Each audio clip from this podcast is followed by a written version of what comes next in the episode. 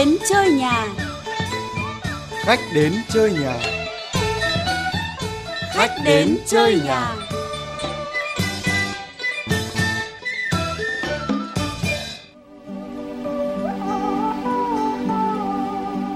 Cánh đồng quê tôi, trong máu thịt tôi đã có cánh đồng. Đứng bên ni đồng mênh mông bát ngát, đứng bên tê đồng bát ngát mênh mông. Tôi làm sao quên được nơi mẹ sinh tôi? Mẹ đã buộc cúi rốn tôi bằng sợi chỉ, Tắm gội cho tôi bằng nước ao đầm. Tôi biết khóc cũng vô ích Vì tất cả phải chờ đợi. Phải chờ đợi từ tháng riêng đến tháng chạp, Tháng riêng trồng đậu, Tháng hai trồng cà. Đêm, những vì sao thắp nến trên bầu trời. Tôi đắp tấm vải sực mùi đồng nội lên người. Khi ấy, Bạn ơi, Bạn trẻ ơi, Bạn hãy hiểu cho tôi. Tôi đã đã gắng làm cho cánh đồng phì nhiêu.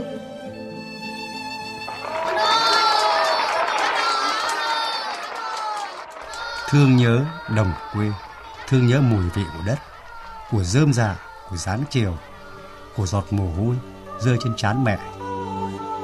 Thực sự là mỗi lần xem lại bộ phim Thương nhớ đồng quê của đạo diễn Đặng Nhật Minh, mình luôn luôn có một cảm xúc trào lên rất đặc biệt, rất khó diễn tả thành lời. Có lẽ đó là mùi lúa chín, mùi của mạ non, của những điều giản dị chân quê như hiện hiện đâu đây. Ai đây? Dạ em đây ạ. À. Chào uh, nhà thơ Hoàng Nhuận Cầm. Xin chào, xin chào Nguyễn Quốc Vương. Nghe tiếng gõ cửa đã nhận ra ngay cái tiếng gõ cửa của hiệp sĩ rồi. Hiệp sĩ đi xong trên những ngã đường mua sách và bán sách. Dạ dạ vâng ạ. Chúc anh và gia đình năm mới nhiều sức khỏe. Thế năm mới đến chúc cầm thì đã đành rồi. Nhưng mà ngoài cái mục đích chúc đấy còn có ý đồ bán sách gì nữa không? Có đấy anh anh nhìn cái ba lô của em to như kia mà. Em uh, sang định bán uh, cho anh mấy cuốn uh, thơ cộng với lại cái cuốn sách của em là cuốn mùi cố hương. Bao nhiêu mình xin trả? mình xin giả gấp rưỡi chứ không gấp đôi để có đồng ý không? À, em nói đùa đấy thôi. Ba lô kia thì nhiều sách thật nhưng mà hôm nay em sang nhà anh không không phải là để bán sách. Em sang tặng bác cuốn mùi của cố hương cuốn sách mà viết về à, những kỷ niệm của em ở ở quê em anh ạ. Anh đọc thử xem là anh có đồng cảm với em không. Đúng là một món quà rất là quý ạ. Và cuốn sách này nói về quê hương, đúng trong cái tâm trạng của tôi, đang nghĩ rất nhiều về quê hương bạn ạ. Vâng, nó làm cho những người mà đã từng mà có một quê hương nào đấy và nếu mà phải xa thì chắc là sẽ là rất nhớ. Vậy thì nhân dịp uh, mùa xuân tràn trề chung quanh chúng ta sẽ làm một tuần trà và cùng cảm nhận, cùng trao đổi mùi của quê hương mùi của cố hương. Đồng ý không bạn? Dạ vâng à, em cũng rất là vui khi mà được nói à, về chủ đề quê hương à, trong đầu năm mới này. Vâng đây xin mời bạn uống một ít chè của cố hương đây. Chè ở đông gạc chè chè vẽ họ vừa dạ vâng em à, cảm ơn vâng, anh ạ. vâng dạ. xin mời bạn. Có một thứ mùi đong đầy thương nhớ.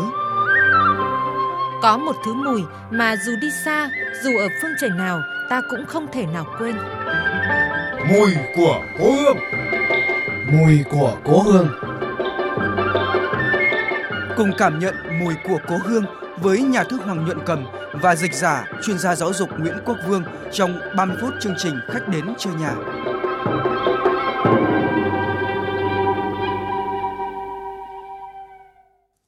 Nào bạn uống nước đi nhá. Dạ vâng, chè được không? Dạ, chè này rất là thơm anh ạ. Đây, đây. Dạ.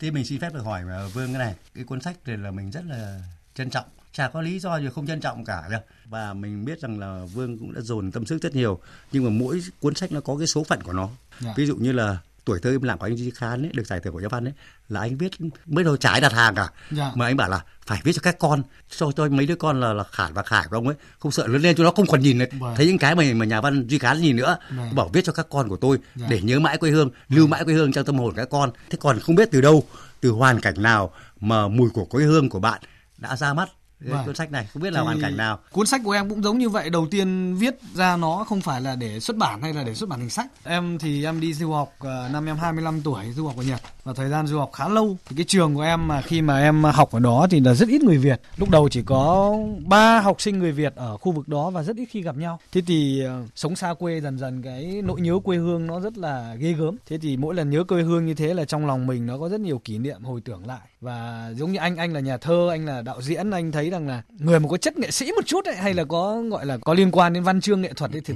sẽ muốn là biểu đạt cái tình cảm đó để giải tỏa trong lòng mình cũng như là tâm sự. Thế thì thời gian đó là em bắt đầu nảy ra một cái ý định là uh, viết về các kỷ niệm mà mình đã từng trải qua ở quê hương rồi ghi lại. Ban đầu thì không phải là để viết thành sách đơn giản chỉ là viết ờ, một số đoạn ngắn, có thể là đăng ở trên báo quê nhà là báo Bắc Giang hoặc là có thể là chơi Facebook để viết trên Facebook. Vâng. Thế không ngờ thì khi mà viết lên Facebook như vậy thì có rất nhiều người Việt xa quê ở nơi khác cũng chia sẻ các kỷ niệm về quê hương như vậy và nói rằng là trong những gì anh viết là có hình bóng của tôi. Thế thì nó thúc đẩy cuối cùng là em cứ viết hàng loạt hàng loạt bài như vậy và cuối cùng sau này khi mà nó cũng được tương đối thì có nhận được lời mời nhà xuất bản phụ nữ. Em có muốn tập hợp các bài viết đó lại để in thành sách không? Và do vậy là cuốn sách ra đời là ngoài dự định ban đầu. tức là bạn có một cái hoàn cảnh ra ra đời của cuốn sách mà nó hoàn toàn là hứa hẹn một cái cuốn sách rất hay bởi vì này những cuốn sách hay mà là không ai biết là mình định viết đâu hai nữa là cái tạng người của vương mà không thể không ghi lại được mùi của hương bởi vì này bạn lại có một cái tâm hồn ngoài cái tâm hồn mà rong ruổi trên các hành trình đi bán sách bạn lại có một cái tâm hồn của thi sĩ nữa nếu không nhầm thì bạn có hai tập thơ in rồi đúng không ạ Dạ vâng, em cũng có liều mạng in hai tập thơ. Một tập thơ cũng ra đời không phải là làm thơ để để in sách hay in báo. Đó là hồi nhỏ sau đó thời sinh viên thì có thích viết thơ ghi lại những kỷ niệm ấu thơ hay là cảnh đồng quê. Thế thì sau đó tập hợp lại in một cái tập mà sắp tới tái bản là điều bí mật trong vườn. thực ra một từ ngắn nhất mà mùi của hương chính là những bài thơ văn xuôi tại vì đây cái chất cảm xúc nó rất nhiều Dạ. vậy thì một cái cảm xúc nó dồi dào như vậy nó nó dâng ngập đấy mà cần phải có một cái sự tĩnh tâm thì bạn đã viết ở đâu trong cái thời gian nào Ờ, hầu hết là em viết ở trong ờ, ký túc xá. Bởi À. vì ở Nhật ấy thì đại học không giống như ở Việt Nam mình là đại học đặt ở trong hẻm núi. vâng vâng nó rất là vắng và tối đến thì nhất là vào mùa đông thì tuyết phủ do vậy là ký túc xá rất là vắng và thường ký túc xá nhật thì chỉ ở một hoặc hai người thôi. Vâng vâng. Do vậy là có không gian tĩnh lặng của mình để hồi tưởng những kỷ niệm quê hương. Cũng có những những đêm thì mình mất ngủ chẳng hạn bởi vì nhớ nhà chẳng hạn thì đấy là lúc mà thích hợp nhất cho việc viết. Hầu hết là những cái bài viết trong này là viết trong hoàn cảnh như vậy. Thế mình hỏi bạn câu này nhé, tại sao bạn không lấy tên là vị cố hương này, hương cố hương này, tiếng cố hương này, hay là mắt cố hương này mà bạn lại lấy là mùi cố hương? Tại vì là khi mà xuất bản thì ờ, ban biên tập của nhà xuất bản cũng đã bàn luận rất nhiều về tên cuốn sách bởi vì ban đầu em đặt tên như thế này. Thế nhưng mà cũng có những biên tập viên là thích một cái tên khác nó kêu hơn, ăn khách hơn chẳng hạn nhưng mà em kiên quyết là giữ lại cái tên này tại vì là nó sẽ gắn bó với quê hương em. Quê hương em là một làng nhỏ nằm ở ven bờ sông Thương ở tỉnh Bắc Giang. Vâng. Nó có tên là làng Sấu, có lịch sử rất là cổ, chắc là phải cuối thời Lê. Thế thì ở làng đó là suốt mấy trăm năm cho đến tận giờ người dân vẫn làm một cái nghề một cái nghề mà không giàu có nhưng không hiểu tại sao là người dân không bỏ đó là họ trồng hành và tỏi. Do vậy là cứ đến giáp tết thì người dân ở quê em trước kia họ chỉ có một nguồn thu duy nhất đó là bán hành tỏi đặc biệt là hành hành tươi vào trước dịp tết để lấy tiền sắm tết. Do vậy là đến giai đoạn gần tết thì cả làng bắt đầu làm hành nhổ hành lên rửa và bán. Và sau tết một chút thì bắt đầu thu hoạch hành củ đã to mang về Vâng. để sau đó là phơi và đưa vào các bếp. Thế thì cả làng là tràn ngập mùi hành luôn ạ. Toàn bộ mùi hành tươi nồng như vậy là khắp cả làng đâu cũng thấy. Và có một cái chi tiết em cũng viết trong cuốn sách nó cũng Vâng. rất là đời thường. Đó là gà ăn hành tỏi. À, sau đó hay. đến là phân gà cũng toàn mùi hành tỏi. quá, vâng. trâu bò ăn cũng mùi hành tỏi. Do vậy là vào cái làng làng như làng em ạ vào mùa đó chẳng hạn là toàn bộ là mùi hành tỏi. Cho nên khi mà đi xa quê trong những thứ mùi mà nhớ nhất ấy, thì cái mùi này là mùi đặc trưng mà chắc là ít làng quê có được. Đó là lý do tại sao em đặt cái tên cuốn sách là mùi của cố hương và Mình rất là chia sẻ và đấy cũng là cái điều may mắn mê mê mê lại Vương đấy Vương ạ. Dạ. Bạn cũng được may mắn như là Nguyễn Bính ấy, Dạ. sinh ở một cái vùng quê mà lại có một cái mùi nó không phải mùi hành tỏi nữa, lại là cái mùi hoa cam, À. mùi trong cái vườn, Dạ. trong cái bài thơ Hoa và Rượu của Nguyễn Bính mà. Vâng. Có những câu bạn thấy là cái mùi này nó, hấp dẫn không kém gì cái mùi Vâng. hành tỏi của bạn đâu. và nó theo suốt cuộc đời đúng không thi sĩ Vâng. không quên được đúng không ạ Đấy, Vâng. cái bài Hoa với Rượu thì anh có thể đọc vài câu trong đó được không ạ vâng, dạ hai đứa thường nhân buổi vắng nhà người ta bắt trước chị người ta ra vườn nhặt những hoa cam dụng về bỏ đầy nồi cất nước hoa. Nước hoa tuy chẳng thơm là mấy hai đứa bôi đầy cả tóc nhau hí hửng bảo nhau thơm đấy chứ nước hoa. Ngoài tỉnh thấm vào đâu? Ấy thế rất hay. mà rồi cách biệt nhau nhà nhi không biết dọn đi đâu. Mình tôi rời bắt làm thí sĩ mẹ mất khi chưa kịp bạc đầu bỏ lại vườn cam bỏ mái xanh tôi đi gian díu với kinh thành hoa thơm mơ mãi vườn tiên giới chuốc mãi men say rượu ái tình Thật tuyệt là vời đúng không ạ? Một thế kỷ rồi đọc lại vẫn Vâng. ta vẫn cảm nhận được cái không khí quê ở trong đó, cái Vâng. cái cái hương thơm của hoa đúng không ạ? đúng là khi chúng ta nhớ đến mùi của cố hương mùi của đồng quê thì có lẽ không thể nào không nhắc đến cái mùi của những lễ hội đúng không ạ mùi Dạ. của lễ hội đấy nhá Vâng. mùi lắm anh ạ ở đó thấp thoáng có dáng mẹ dáng bà dáng chị và bây giờ thì xin mời Nguyễn Quốc Vương cùng với các bạn nghe đài chúng ta cùng đắm chìm vào lễ hội làng để cảm nhận mùi của cố hương, mùi của làng quê trong những ngày đầu xuân hôm nay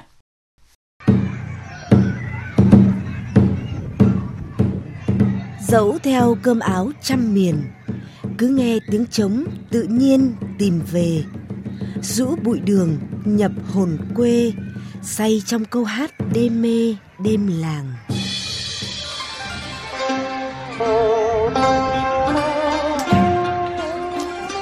Tháng riêng, khi lộc non trồi biếc bung nở, thì cũng là lúc những thanh âm rộn rã của hội làng như thúc giục mỗi người con trở về với quê hương để được sống trong không gian lễ hội đậm hương vị của làng quê. Thanh thuốc, thanh tiêu phẩm quả Mỗi vùng quê, làng xã có những lễ hội khác nhau mang đậm màu sắc, dấu ấn văn hóa vùng miền. Đó có thể là lễ rước một vị thần, vị thánh, một ông tổ nghề hay là một người có công với nước, làng xã như hội làng Đào Xá, huyện Thanh Thủy, tỉnh Phú Thọ, nổi tiếng bởi lễ rước voi gắn liền với truyền thuyết về người em thứ 19 của vua Hùng là Hùng Hải, như lời kể của ông Nguyễn Văn Nghĩa. Trước khi mà về ở Đào Xá thì à, nhà vua có ban cho ông ông Hùng Hải à, hai thất voi tức là hai ông voi để về để cai trị. Thế thì từ đó đến nay thì coi như nhân dân là dùng hai ông voi này cứ đến ngày lễ hội đi trước để mà dẹp đám để đây ra đến ngoài đền à, Tam Công để mà rước long báu về. Đình Đào Xá, nơi chứng kiến biết bao mùa lễ hội rước voi của dân làng, nơi mà không gian văn hóa lễ hội thấm đẫm vào mỗi người con, mà dù có theo cơm áo trăm miền thì đều tụ hội ở cửa đình để tri ân với thành hoàng làng, với người có công, với làng xã. Cứ ngày 28 thì nó có cái tục là có ba ông cá thờ. Trong cái thanh thủy này đều nhớ cái ngày này là đều về từ hôm 25 26 là người ta à, làm cái phần à, phần hội tức là bốn bếp nấu cơm thi. Xong thì bắt đầu là kéo cô xong thì là gà trọi hay là cờ người cờ chống bỏi ở ngay cái bãi ngoài này. Giống như biết bao hội làng ở khắp giải đất hình chữ S, hội rước voi đào xá thể hiện ước nguyện của người nông dân mong mùa màng tươi tốt và những điều tốt lành trong năm mới. dân ờ, bây giờ ờ, tôn trọng cái ông thần hoàng ở đây thì đi lễ để mà cho nó mạnh khỏe để ông phù hộ độ trì cho trong gia chung trong gia đình nhà mình năm nào mà tổ chức được lễ hội long trọng lễ hội truyền thống của của quê hương ấy thì từ ngàn đời nay để lại thì con cháu luôn luôn uh, giữ gìn ý nghĩa mà cái bản sắc của quê hương mà để mang lại cái cuộc sống ờ, cho con cháu đủ đầy Trở về với hội làng, nhiều người như được trở về với tuổi thơ, trở về với ký ức của một thời xưa cũ. Tiếng trống của hội làng, mùi của hương trầm lộc biếc quyện vào không gian làng quê trở thành một mùi vị chẳng thể pha lẫn. Năm nào mình cũng về, hồi to hồi nhỏ thì à, mình đi làm có thể xa, nhưng mà mình những ngày này thì mình vẫn về. Đi đâu mọi người cũng hỏi, ô đào sáng là có cái hội giúp voi vui nhỉ, thì mình cũng thấy tự hào đấy. Sáng nay về với hội làng, mái đình giếng nước bên hàng cao xanh. Hội làng là vậy, nó mang đến cho mỗi người đầy đủ mùi vị của cố hương để mai này dù có đi khỏi cổng làng thì ta vẫn nhớ, vẫn đau đáu muốn trở về để được nghe tiếng trống hội làng được đắm chìm trong hương vị quê nhà.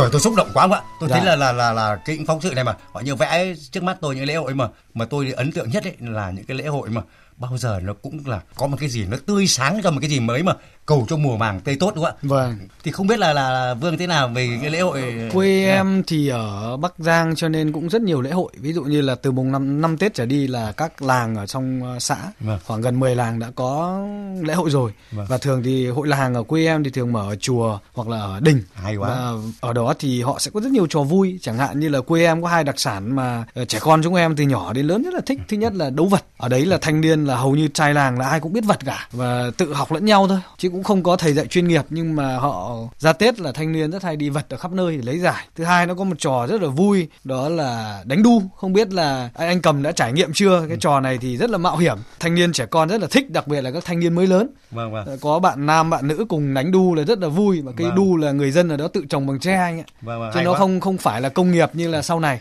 và đôi khi nó cũng nguy hiểm nữa nhưng mà chính cái yếu tố mạo hiểm nguy hiểm đấy có khi lại chính là làm cho thanh niên thích thích chăng? Vì thế cho nên là khi mà, mà nghe cái phóng sự đó thì chẳng hạn nên là em trong đầu em này hiện lên những hình ảnh về cái lễ hội của em. Nó là như vậy ạ. Thì những cái hội làng từng diễn tả lại những cái cuộc thi ngày xưa này thi thơ này thi À. làm câu đối này thi Vâng. văn nhưng mà lại tôi biết là có những làng là họ có đặc trưng là thi nấu bánh trưng cơ thi thổi cơm nếp cơ thi gói bánh dày cơ anh ạ. À, nó cũng là một cái dịp để những những người à, xa quê như anh em mình có thể về quê. Vâng đúng. Tìm hiểu cuộc sống người dân cũng như là cùng vui với họ. Mình thấy này chắc là vương cũng đồng ý mình. Cố hương nó không chỉ toát lên cái mùi vị đâu. Nó không phải hiểu một cách nôm na theo nghĩa đen tức là chúng ta có thể ngửi được mà có những cái mùi rất là khó diễn tả mà chúng ta có thể nhớ mãi ví dụ như sáng chiều có mùi không những trò chơi của tuổi thơ Dạ. bài hát đồng dao của chúng ta bị mắt bắt dê này thậm chí là một vài cánh cò bay qua cánh đồng đúng không ạ Ừ, rất đấy, khó đấy. diễn tả bằng lời đúng không ạ lấy khó Dạ. giải nữa mà cái này nữa nhá mùi của tình làng nghĩa xóm chẳng hạn ta ghé cửa nhà nhau xin lửa đi vay gạo em đã Đấy, có trải đấy, nghiệm đấy, là, đấy. là đi vay gạo này đi ờ, xin mắm này thì em có 18 năm sống ở làng cho nên là rất nhiều hình ảnh của làng mùi vị của làng nó nó đi vào não đi vào trong tiềm thức thì những cái mà hiện rõ nhất ở trong đầu em mà sau đó em có đưa vào cuốn sách ấy, chẳng hạn như là ở quê em là hình ảnh mà bọn trẻ con nó tắm ở trên dòng sông ấy. Thứ hai nữa là bọn em là đi chăn trâu là hay cưỡi trâu. Thế cảnh là buổi chiều chẳng hạn 2 giờ là cả một đàn trâu như thế này là trẻ con ngồi trên lưng trâu hay là dòng trâu đi ra đồng vào buổi chiều là bọn trẻ con cưỡi trâu về. Rồi những hành nghề khác nhà quê em là có sim mua rất là nhiều. Ngọn đồi mà khi mà nó nở, hoa là toàn bộ bạt ngàn sim mua tím. Theo là những cái cánh đồng mà khi mà người ta gặt xong, người ta chống những cái dạ lên để phơi ấy, thì đàn chim sáo hay là những con chim trèo bẻo bắt đầu nó đậu lên đấy là nó bắt châu chấu. Thì đúng là đi xa, em quan sát ở nước Nhật chẳng hạn là sau gặt họ cũng cũng có chim nhưng không bao giờ có cái hình ảnh giống như vậy. Và do vậy là đấy là những hình ảnh mà nó có thể là không có mùi người được bằng mũi, bằng khứu giác. Thế nhưng nó cũng trở thành một cái thứ mùi của cố hương mà mà mỗi khi hồi tưởng về quê hương thì nó hiện lên trong đầu. Nó làm cho bản thân em là rất là nhớ và rất là tiếc. Tại vì bây giờ là những đàn chim đó là không trở lại nữa. Những đàn chim đã từng bay trong ký ức là bây giờ là không trở lại nữa. Rõ ràng là cái mùi cố hương mà, thì cầm thấy này không hiểu là anh có đúng không? Hình như có một cái gì đó âm thầm lắm. Rất khó thành lời nhưng mà ra diết vang dội quê hương luôn gọi chúng ta về Tức là em có một cái kỷ niệm như thế này ạ. Tức là ở Nhật ấy thì là đất nước họ công nghiệp hóa, họ sống rất hiện đại. Em sống ở Nhật 8 năm mà. Thế thì khi mà em đưa những người Nhật về Việt Nam du lịch và công tác ấy thì những người mà ở độ tuổi 70 80 thì khi chứng kiến người Việt Nam đón Tết ấy Vâng. thì họ có nói là khi mà nhìn dòng người Việt Nam đổ về quê ăn Tết ấy, họ cảm động họ chảy nước mắt tại vì họ bảo đấy là quá khứ nước Nhật đã từng như vậy. Tức là nó cho nhắc cho những cái người mà ở độ tuổi 70 80 họ nhớ lại cái kỷ niệm ngày xưa tức là một cái rất là quý đó là sợi dây kết nối trở nên mạnh mẽ hơn cái khát vọng cái hoài niệm về quê hương nó trở nên rất là mạnh vào dịp tết trong mùa xuân về họ nhìn những dòng người của Việt Nam đổ về quê hương Dạ. về cội nguồn thì họ xúc động và chảy nước mắt ra Vâng. nhưng mà có một câu tôi gạch đỏ ở dưới thì tôi muốn phỏng vấn bạn Dạ. họ nói là nước Nhật đã từng như vậy Vâng. vậy thì bây giờ nước Nhật không được như thế nữa sao vâng nước nhật hiện nay, nước, nước nhật hiện nay thì họ ờ, dân số già dân số già và xã hội công nghiệp thì nó dẫn đến là con người Đấy. dễ bị cô độc hóa. Đấy. Họ sống thành các hộ riêng lẻ. À. Và do vậy là cái sợi dây kết nối giữa người trẻ và người già Đấy. giữa con cái sống độc lập và cha mẹ nó sẽ bị nhẹ đi. Và do vậy là chúng ta thì mơ ước là làm sao cho đất nước có nhịp sống công nghiệp.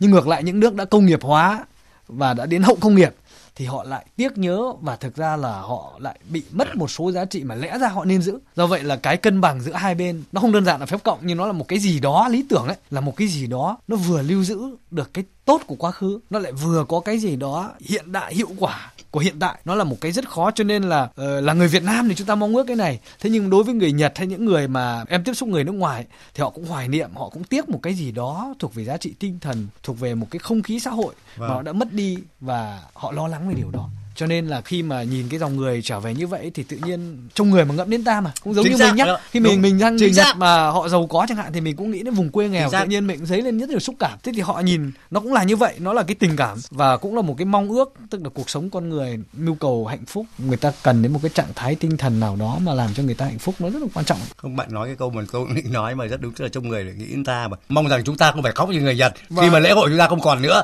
Cho nên là bằng mọi giá dù nhỏ bé tôi và quốc vương phải cố gắng làm những hiệp sĩ để giữ lại những hội làng ấy ta giữ lại trong những cuốn sách bạn đi bán rong Vâng. trong những cái trang thơ trong những bộ phim tôi làm Vâng. và để làm sao ờ, mỗi người một tí một tí một tí mà cái mùi của cố hương mãi mãi tồn động trong trái tim trong tâm hồn của tất cả những người Việt trong nước hơn nữa là những người xa xứ nữa mãi Dạ. mãi có một quê hương trong trái tim mình có đúng bạn vâng Ờ, Thế thì này nhá, đối với những người sống xa quê, sống xa tổ quốc ấy, thì mùi cố hương nó trở nên đau đáu hơn bao giờ hết. Bạn đã ở xa thì bạn biết cái chữ đau đáu rồi. Mỗi người đó lại nhớ đến mùi cố hương khác nhau và có những tâm trạng rất là khác nhau nhưng cùng chung một chữ nhớ được viết hoa bạn ạ. Và bây giờ xin mời Quốc Vương uống một chén chè của quê hương Đông Ngạc của tôi và cùng lắng nghe clip này.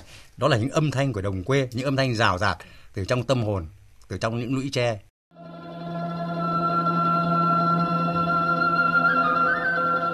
quê hương quê hương là chùm khế ngọt.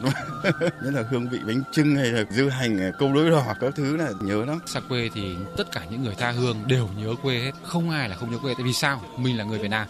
Đấy, dù có đi đâu đi chăng nữa quê nhà nó vẫn là cái bồi hồi nhất mà nhớ nhà nhất. Mà cái nhớ của cái người xa quê nó ra diết lắm. Chỉ có những người xa thì mới mới mới cảm nhận được là cái nỗi nhớ nhà nó như thế nào quê tôi là bao giờ ở bến sông có một cái cây đa. Trong làng thì bao giờ có một cái cổng làng. Xong vào các xóm thì mỗi cái xóm lại có một cái cổng xóm. Và tuổi thơ của tôi là rất hay ra cổng xóm để ngồi hóng hớt. Những buổi chiều mùa hè là trẻ con là đi chăn trâu. Mà ở quê những cái dịp mà đầu tháng là trăng nó lên rất là sớm. Mặt trời vừa mới bắt đầu hạ xuống thì trăng đã ở trên rồi. Mà trăng nó trăng lưỡi liềm là bọn em là đi chăn trâu về. Thì cứ mỗi thằng cưỡi một con trâu này đi đùng đỉnh ở một cái con đường dọc có cánh đồng và lúc đấy là nằm nằm ngồi trên đầu tiên là ngồi trên lưng trâu sau đấy là nằm ngửa ra. Già rồi đi đâu về đâu về nơi cắt cỏ chăn trâu đồng làng về nơi bến nước đỏ ngang về nơi bùi ruối tre làng gốc đa. Quê tôi cả thẹn hay lo dòng sông vắng khách con đò trầm ngâm bụi tre thích đứng cười thầm giàn bầu giàn bí thích cầm tay nhau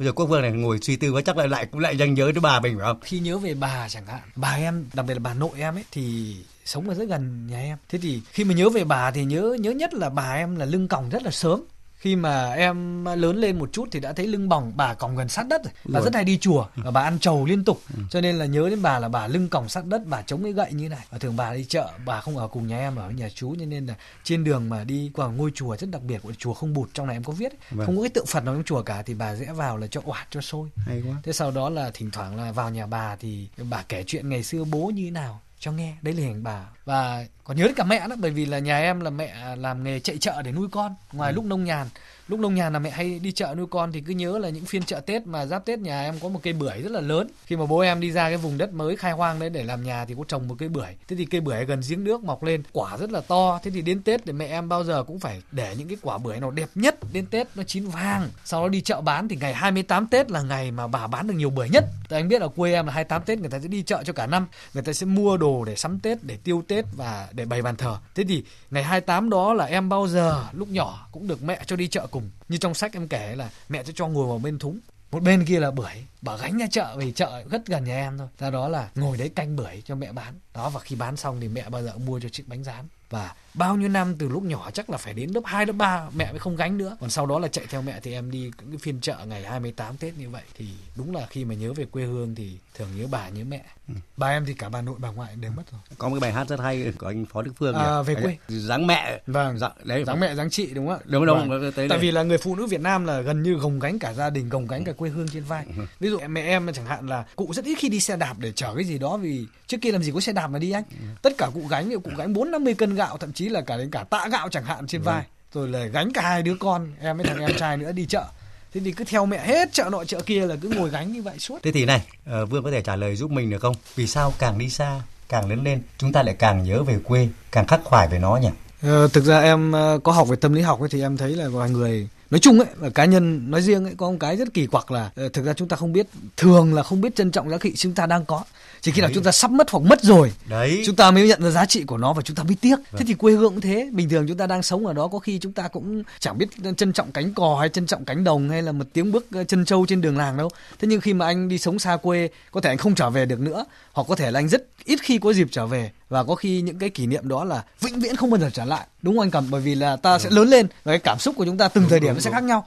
Ví dụ cái thời điểm mà anh 17 18 mà được cô thôn nữ cô ấy liếc chẳng hạn thì cái cảm xúc đó nó khác với cảm xúc xưa anh 30 anh trở về anh nhìn thấy cô thôn nữ đúng không ạ Vâng. do vậy là khi mà chúng ta sắp mất rồi hoặc là sắp mất đi cái cơ hội được thấy lại cái đó hay là chúng ta không thể trở lại được như cũ nữa thì chúng ta sẽ rất rất tiếc Cái tâm trạng này mà là có hiểu bạn có đồng ý không? Khi trẻ ấy, thì là hóng hóng ấy, rời làng, đi xa bao nhiêu Chưa? Thì Dạ. lúc về thì có tuổi về già mà lại mong được trở về bao nhiêu Cái này em rất chia sẻ bởi vì sau độ tuổi 35 chẳng hạn ấy thì những cái mà mình nhớ nhất ấy lại toàn là kỷ niệm thời ấu thơ. Anh có tin không em bây giờ có nhiều bạn học đại học với em khi mà em xem ảnh em không nhớ được tên bạn đứng ở trong tấm ảnh đó. Thế nhưng mà ngược lại thì vẫn nhớ cả tên rồi thì những kỷ niệm với những bạn học cùng tiểu học. Cho nên cái mà giống như anh bảo như bọn em khoảng 15 16 tuổi bắt đầu lớn lên ở quê ấy, như trong cuốn Mùi cô hương em có viết là khi mà nhìn ra rặng tre đen ngòm ở trước mặt vào những cái buổi tối mình ăn cơm xong ấy, con trai ở độ tuổi đấy bắt đầu khám phá thế giới mà cảm thấy rất là buồn một cái nỗi buồn chịu nặng rất khó gọi tên. Giống như thạch lam viết trong chuyện hai đứa trẻ. Thế thì mình khát khao ra cái vùng sáng đó là thành phố. Mình cố gắng học giỏi để đi ra thành phố học đại học. Thế thì khi bắt đầu ra đại học tốt nghiệp đi làm va chạm với cuộc sống thì lại đôi lúc lại mệt mỏi. Và khi bắt đầu bước vào tuổi trung niên chẳng hạn thì lại có một cái gì đó bắt đầu nhen nhóm lên trong lòng là sau này có lẽ mình về quê sống không biết anh có nghĩ thế không nhưng em sinh ra ở quê là em chỉ muốn là sau này là em về quê em là làng xấu em sống Thế Quốc Vương nghĩ sao về có người nhận xét này này? Đúng là quê hương lúc nào của chúng ta cũng đáng nhớ, nhưng nó cũng thật đáng thương. Bạn nhớ nhé. Dạ. Sao thế nhỉ? Họ thương gì nhỉ? Đấy là lý do tại sao mà có nhiều người mà khi nhớ về cố hương thường chảy nước mắt. Tại vì là em nghĩ là hầu hết người Việt Nam cho đến thời điểm này thế hệ anh thì càng rõ như thế hệ em sinh ra là cũng chớm một chút thời bao cấp Vâng. thì thường các làng quê Việt Nam thường gắn liền với sự nghèo khó. Vâng. Chẳng hạn như em chẳng hạn là thế hệ mà 8x đời đầu cũng vẫn phải ăn cháo, ăn ờ, khoai, ăn cơm sắn trộn, ăn sắn mốc, đi học là phải mặc quần vá ở mông chẳng hạn, hay là đến Tết chỉ mong đến Tết là được ăn ờ, miếng ngon hay là được bố mẹ mua quần áo mới. Thế còn những người xung quanh thậm chí còn khổ hơn nữa. Cho nên đấy là lý do mà đôi khi đáng thương là vì những cái kỷ niệm gian khổ nó vẫn còn lưu dấu ấn của chúng ta. Đấy là lý do khi chúng ta trở lại làng, chúng ta vẫn thấy những cái à, điều mà nó chưa được cải thiện hay những số phận mà không may mắn chẳng hạn. Tự nhiên trong cái tâm can của chúng ta nó có một sự đồng cảm nào đó, sự thông cảm tại vì chúng ta đã từng trải qua cái đó rồi. Đấy là cái lý do giải thích làm sao mà có rất nhiều người khi xa quê nhớ về quê hương thì họ cảm thấy rất là thương nhớ. Quê hương có một cái gì đó cũng đáng thương, đáng yêu, đáng nhớ. Mình nghĩ cái dự thương ấy nó còn ẩn chứa một cái tâm trạng nào nữa khi làm quê nghèo khó như là cái thời bao cấp mà mà Vương vừa giải bày đấy, vừa chia sẻ đấy thì nó nó gắn bó lắm, nó đùm bọc lắm, nó cảm thấy yên ổn lắm. Nhưng bây giờ cái đời sống kinh tế nó nó khang trang lên. Dạ. Nhưng cũng lại là chính lúc mà hình như cái vẻ đẹp nó đơn sơ như là giọt nước nằm trên lá sen mà những cái vẻ đẹp giản dị thanh tao vốn có ấy, nó cảm giác như là nó sẽ mất, nó bị vỡ rồi mà. Dạ. Đây là cảm giác nó còn hơn cả sự tiếc nuối nữa. Tại vì mỗi lần là về quê chỉ cần ngồi trên xe ô tô và đi bắt đầu đến địa phận Bắc Ninh thôi. Tại vì Bắc Ninh rất nhiều nhà máy. Thế thì khi về quê thì bắt đầu là thấy rằng là bây giờ là nhà cao tầng bắt đầu mọc lên. Ở quê cũng làm nhà cao tầng rất là lạ là như vậy. Và cánh đồng không có chim xả xuống nữa, dòng sông thì không được đẹp như ngày xưa. Thì nó cảm giác nào đó nó muốn đi xa xót, tiếc nuối. Và tôi cũng là ông bố sắp có ba đứa con. Thế thì cái cảm giác là làm thế nào để con mình làm thế nào những đứa đẻ xa bây giờ được trải nghiệm những cái đẹp đẽ mà tiền không thể nào mua được. Những cái đó là cái mà nuôi dưỡng tâm hồn làm cho mình vượt qua được đau khổ kiếp nhân sinh. Thế thì, thì không còn nữa thì tự nhiên là mình là một có cảm giác gì đó rất là đau xót và tiếc nuối. Đó là một cái cảm giác rất là thực. Và mỗi lần không phải là chỉ lâu lâu về mình cảm giác thế mà hầu như lần nào về mình cũng có cảm giác chịu nặng như vậy. Cho nên là gì gì gì, dù sao đi nữa mình vẫn mong rằng quê hương mãi mãi phải là cái chốn bình yên cho mỗi tâm hồn. nhân dịp này có khi à, anh cầm à, thu xếp thời gian công việc về nhà em chơi. Hai bên anh em mình sẽ sẽ du xuân du xuân quanh miền kinh bắc Vâng, khi vâng. anh lại có những ý tưởng về thơ hoặc là có thể là làm phim làm được những bộ phim hay Vâng, về vâng. làng quê Việt Nam chẳng hạn Rất là cảm ơn Vương và mình xin nhận lời. Đấy chỉ có cái anh em mình bố trí sắp xếp được là rất hay. Dạ. Về thì mình không chỉ du xuân đâu. Vâng. Bạn thì vẫn cứ công việc bán sách. Dạ. Bạn bố trí cho mình được gặp một cái trường học em học sinh nào đó mà Dạ. yêu thơ để cho mình có một buổi mình nói chuyện về thơ. Vâng. Nhá. Những vần thơ trong khói lửa chiến tranh, Dạ. những vần thơ từ nhà tường trên chiến trường. Dạ. Tôi nghĩ là các em sẽ đồng cảm. Và Vâng. tôi nghĩ là mỗi cái cuộc trở về với quê hương của mình mà là mình không chỉ thu nhận, mình còn mang tới đó, mang Dạ. tới những gì mình thu nhận ở các nơi. Thì tôi Vâng. nghĩ rằng sẽ là có một cái cái chuyến du xuân thực sự đúng nghĩa bạn thấy thế nào? Dạ vâng, em nghĩ ờ, ý tưởng đấy rất là hay ạ, bởi vì là quê em thì mọi người cũng rất yêu thơ đấy ạ. Ở À. Kinh Bắc mà cũng rất nhiều người là thích làm thơ, yêu thơ. Vâng, Hy vọng là anh em mình sẽ có một cái chương trình hay. Vâng, làng quê là chốn duy nhất mà mỗi người con xa quê sẽ cảm thấy không bao giờ xa xôi cả dù có đi đến góc biển chân trời. Bởi sao vậy? Bởi mùi của làng quê nó ở trong tiềm thức, trong da diết trái tim của mỗi con người. Đó là thứ mùi mà khiến cho chúng ta, cho những người đi xa quê hương khắc khoải, nhớ thương, mong được trở về càng sớm càng tốt, trở về với làng quê, trở về với thiên đàng có thật của mình, giúp chúng ta sống nhân văn hơn, dịu dàng hơn trong chính cái hơi thở của đất đai.